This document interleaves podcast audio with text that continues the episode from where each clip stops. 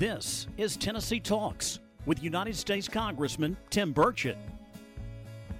Hello, I'm Congressman Tim Burchett, and welcome back to another episode of Tennessee Talks. Today I'm joined by my buddy Shawn Ryan. He's a former Navy SEAL and CIA contractor. When you say contractor, that doesn't mean like you do siding or anything like that, right? Not yet. Okay, not yet. Don't leave me hanging, man. Yeah.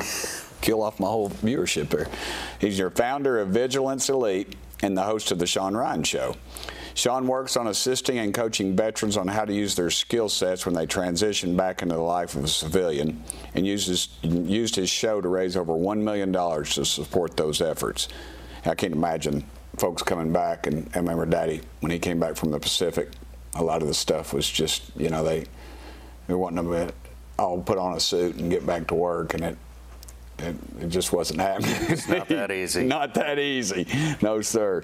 Shawn is also a member of the Veteran Advocacy Services, which is a group that helps members of the armed forces navigate the complicated Veterans Affairs benefits system. And Shawn, I want to thank you again for joining me on Tennessee Talks. It's great to have you, brother. Um, My pleasure. Tell us a little bit about the Vigilance Elite and its mission. So, Vigilance Elite actually started as a tactical training company. So, basically, what I was doing was just I was training law enforcement and then um, civilians on on.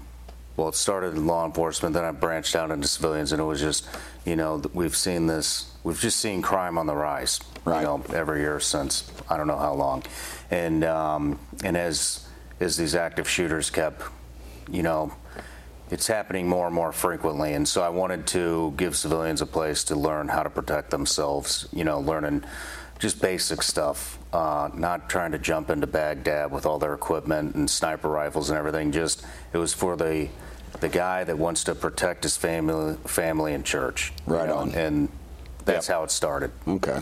Well, it, you know, you hear that a lot. A lot of the tough guys, and I, you know, I, around folks that you know go to gun shows and stuff, and and uh, and you hear folks talking, and you know I, I, I can remember being with my dad and some guy talking about something, and and dad would just kind of look at me and just kind of go, no. That, yep. that ain't the way it goes down. that ain't the way it goes down. There are a lot of uh, there are a lot of talkers in that in that uh, genre. Yep, you know? I'd say so. Um, well, can you tell us a little bit about your time serving in the CIA? I, and I, I'm pretty sure I was in the midst of some CIA when I was um, I was uh, in a uh, a meeting dealing with UFOs, and I had um, Matt Gaetz with me, and we asked some pretty tough questions, and the the um, and one of the pilots started answering. And it was apparently made the CIA very nervous. And I leaned over to Matt and I go, think those spooks are getting a little nervous over in the corner because that's what you, you know, because these guys were like, and I knew that they were like wanting to shut the guy, and they couldn't. But and I suspect your what you did with um, serving in the CIA would have been a little different than wearing a suit. Very different than wearing a suit. Uh, so when I got in uh, to the agency, it was actually for kind of a protective type um, role. So basically, when I joined, or um, I joined when I got in there. Basically, what they had was, you know, CIA. We had a long period of time in the U.S. where there was no war. You know, Right. we just had, we had a couple things. We had the Escobar thing, Noriega, Somalia, Desert Storm, but those weren't really like long, Drawn drawn, out, yeah. conflicts. And so what what happened after 9/11 was you had CIA personnel going to war zones where all they're used to is Cold War tactics from you know Russia, Cuba, you know conflicts like that that weren't really kinetic, and so you had overconfident. I, I don't want to bust on them, but basically what it was was you'd have overconfident CIA operatives who had only operated in a Cold War environment show up in a wartime envor- environment, and they they through no fault of their own, they're they're still running Cold War tactics, you know. And so basically, what you have is. And Cold War tactics don't work in a war zone environment. And so they had to bring in guys like me who could assist these case officers who are who are digging around for intelligence and, and, and trying to recruit assets for information, uh, and they would pair them up with somebody like me. You know, and so there is no actual Jason Bourne out there. Jason Bourne in reality is like two people. It's a CIA case officer and a guy like me. And you put those together, and the case officer interviews, recruits, briefs, debriefs, uh, sucks information out of assets, and then you have the guy like me who develops all the trade craft. How do we get there? You know, um, how do we go undetected? How do we detect surveillance? How do, do we need to pull our own surveillance? And so you combine those things, and and that's that's the product that you get. All right. Wow. What about being a SEAL? Um, what about that to you is most rewarding? And what kind of things have, have you kept, like um, not physical things, but the um, lessons, I guess, that you learned? I could tell you that, but it'd have to be in a SCIF. No, I'm just, Okay. I'm just Yeah. kidding. I've heard that many times, and I was like, well, okay. Um, the most rewarding thing being in the SEAL teams, um, one, I did a pretty short stint there. My career at CIA was longer, but um, but um, I think the most rewarding thing that I got out of the SEAL teams was, you know, when it took me a while to get to war uh, in the SEAL teams, and when, when I did go. The most action I saw was in Iraq and Baghdad. And basically, what we were doing was we were at, at that time, it was around 2005, 2006 timeframe. A lot of conventional forces were getting blown up. So, like the, the infantry guys or the logistic guys, um, they were getting targeted by insurgents and, and they were hitting them on the roads, blowing Right. their vehicles up, killing them. And so, one thing that we got tasked with, because there was all these elections going on at that time, was they wanted to bring us in to these conventional units uh, to set up a target package, teach the conventional unit how to set up a target package, how to run sniper operations, how to identify threats, and so we would we would take them in and run them through everything, setting up the target package, training them how to be snipers, uh, training them how to what to look for, all the counter surveillance, surveillance, all these type things, and then we would bring them on the mission where they were getting blown up, where their unit was getting blown up, and and we would kill the threat. And so then we would take them up, take them out again on on follow-up operations. Usually we go out one or two more times just to make sure that we had identified and eliminated that particular threat. Once we killed those bad guys, we would move on to the next conventional unit. And so basically, we Did you went- see? Did you see less fatalities on our part after that? Oh yeah. In fact, afterwards, the, where I'm going with this is after that deployment, I actually ran into the first team that we trained up, and Wow. and they had said that I can't remember how many more guys, uh, bad guys, they had killed, but they had not taken one more casualty. Oof. They hadn't been blown up one more time, and they had and their unit had bought them all new equipment. And um, and kind of release the reins to let these guys do their jobs, and and it, they had a That had to be the most rewarding thing. It was. lives you saved. because we saved lives and then we trained guys how to do it to save more lives and that carried on Remember, my dad talked about one time. Uh, he was on Peleliu. They were um, the Japanese were. They they had this. Um, it was a semi-automatic cannon. Basically, it was it was. If I'm sure technology now it's just light years ahead, but they rolled this thing out and they started shooting. And they were on the, uh, the Marines on the beach, and it turned out when Dad was there, the Marines on the beach were on stretchers oh man and like a hundred of them, and they asked for a volunteer. And and it's not like, as you know, it's not like in the movies. Not everybody had a Thompson submachine gun, so generally the volunteer was him and his buddy Red, and um, and they got up there and and they got the guy. But I always, you know, and I talked about it at Daddy's funeral. I said, you know, I, I thought those hundred people that lived because my daddy got up there and risked his dadgum life.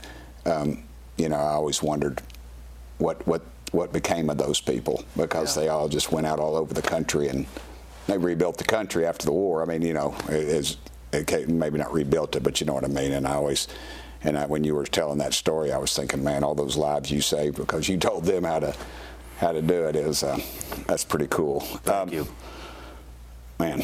Um, I know you're big on helping veterans transition to ci- civilian life, and um, and I know you probably had a tough time during that transition. I, you know, after the war, Daddy told me, you know, he bought an Indian motorcycle and he just, literally just went out and raised hell, rode around and did his thing. And, and you know, he talked to me about a guy come off the front line one time. This kid, and a lot of times people lie about their age, and he was he was shook up. He called it shell shock. Now it'd be just PTSD. It was just out of his mind and not no physical, but just, and they gave him a shot of morphine, stuck him on the boat, and sent him home. And that's probably all the care they gave the guy. Yeah. You know, and he was probably an abusive drunk the rest of his very short life. Matter of fact, one of the guys that raised the flag on Mount Suribachi drank himself to death. And we do a very poor job of that in our VA, and there's good people that work in the VA, but administratively, we've got to make some big changes at some point. Um, you know, how have you? Um, how was your transition? Uh, it was it was really tough. Uh, just being 100% open with you, a lot of drug use, a lot of alcohol abuse, destroyed every relationship that I had within my family, all of my friends, and uh, it got to be really lonely for a very, very long time. And um, well, I'll let you.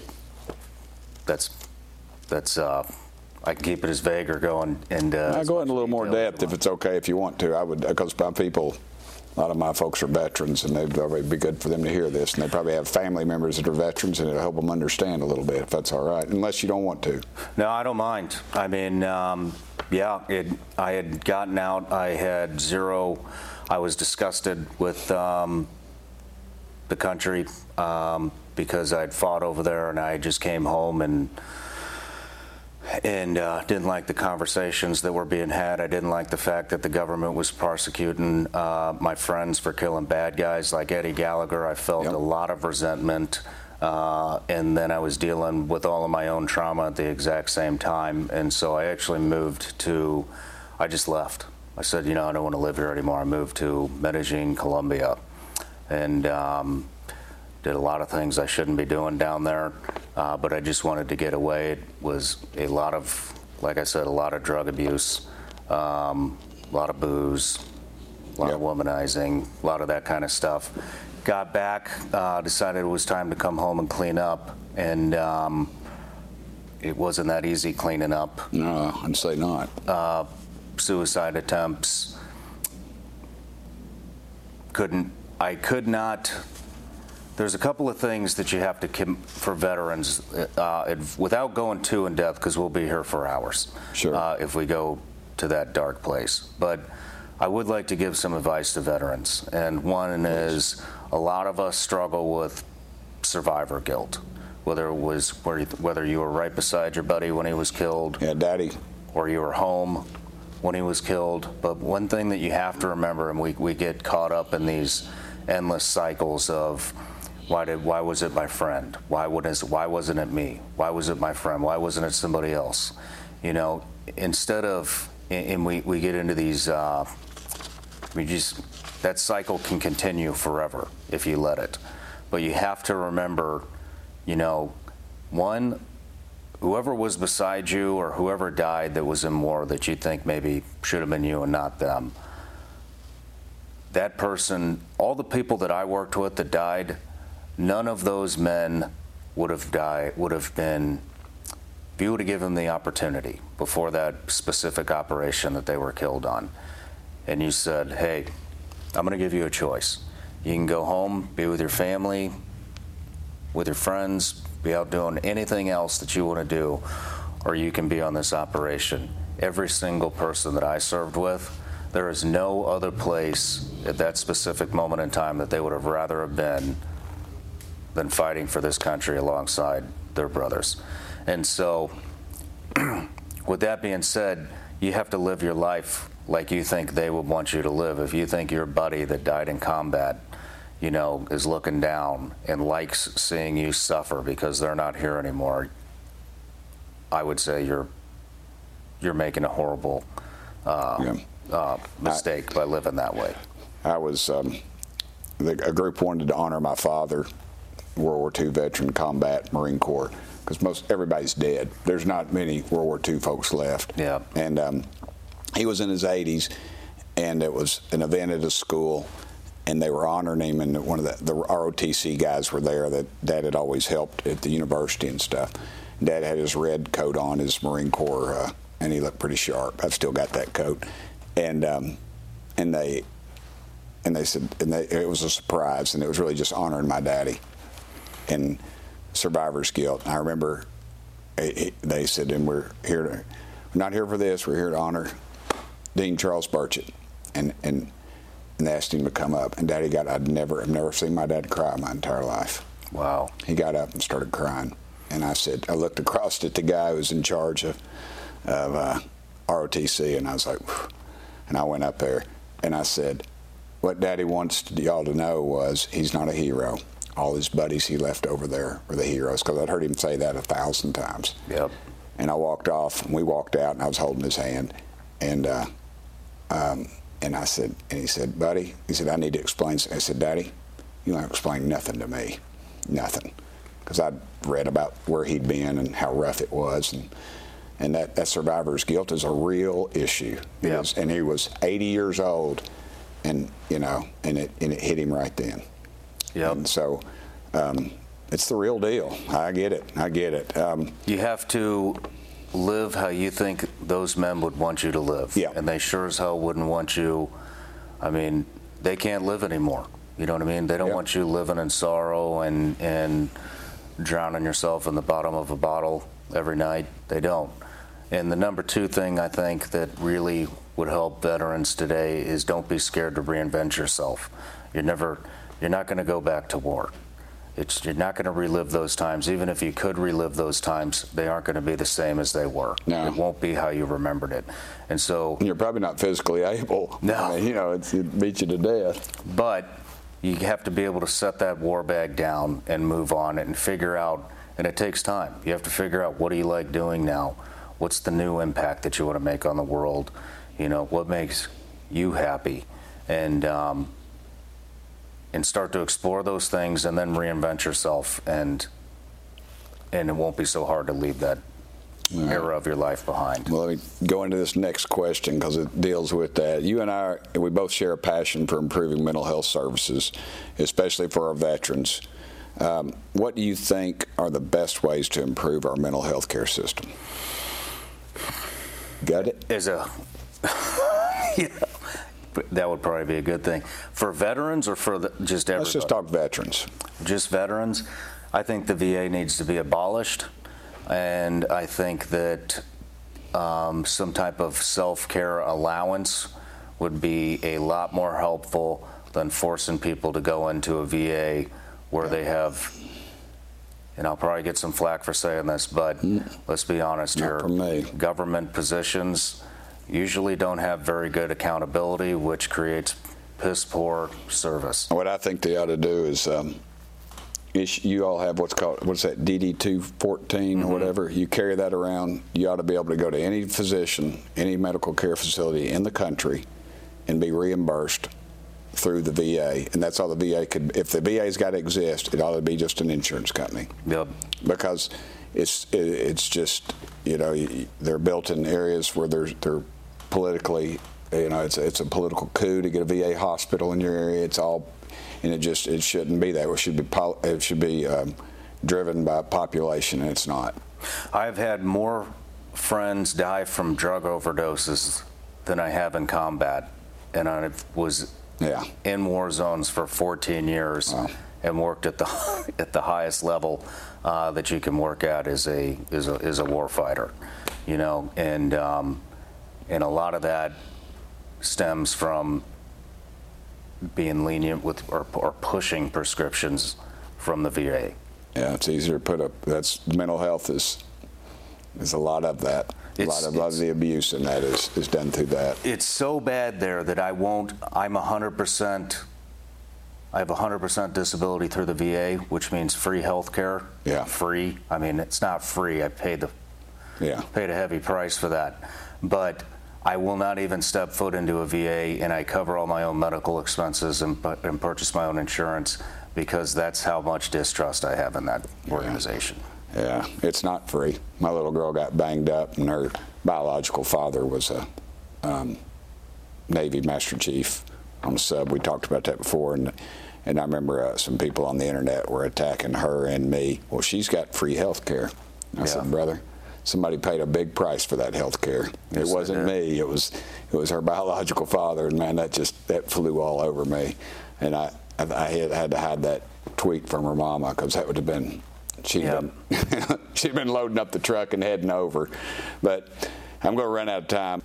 The Pentagon, you know, I've called them war pimps, and I know that makes people unhappy, but um, I feel like they can be too political at times. Do you think they can? Oh, yeah. I think they're being way too political right now with the woke agenda that they're pushing down everybody's throat.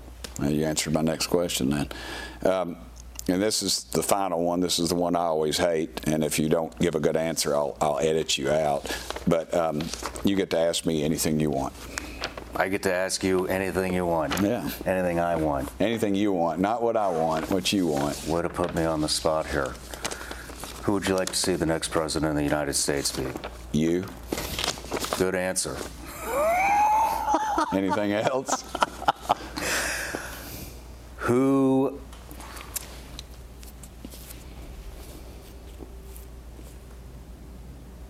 It's all fair. Take your shot. who do you think the Democrats are going to prop up in place of Biden? I think it's going to be the governor of uh, California.